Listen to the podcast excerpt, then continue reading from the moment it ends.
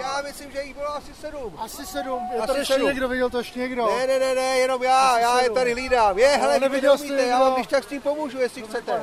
Je někam dál. Vodácký instruktor Petr Ptáček v roli svědka události sehrál svou roli výborně. Hasiči, co by topící se vodáci stejně tak. Někteří měli se záchranáři spolupracovat, další předstírali bezvědomí a zbytek přesně podle instrukcí panikařil. Hej, pane! Reaguje, reaguje se. Tamhle z toho mrtvýho nech bejt, jdi pro toho vlevo.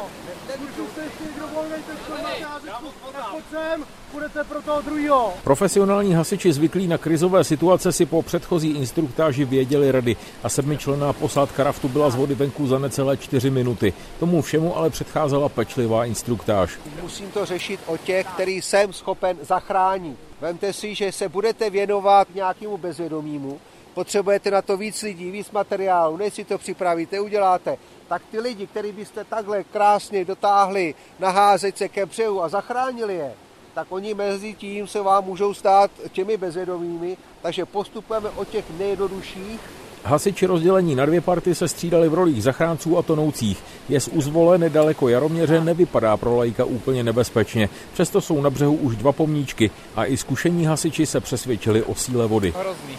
Se to motá úplně jinak, než uprostřed pod tím jezem. Kdyby byl člověk bez vesty a sám, tak si myslím, že se ho tam tak nedostane. Na vodu jezdím celý život, ale ta síla té vody mě nepřestane překvapovat nikdy. Popisuje jeden z hasičů Tomáš Kačírek a jeho kolega Václav Vilím, který se také zkoušel topit, ho doplňuje. Sám člověk určitě by měl problémy z toho. Vrací se to celkem hluboký a ta pomoc určitě jako je potřeba. Vody je teď v úpě tak akorát, cvičení dávalo smysl a bylo bezpečné. Pokud by bylo vody trochu víc, nemuselo by to šťastně dopadnout ani s dobře vybavenými a připravenými hasiči. Ze zvole u Jaroměře Tomáš Lerins, Český rozhlas.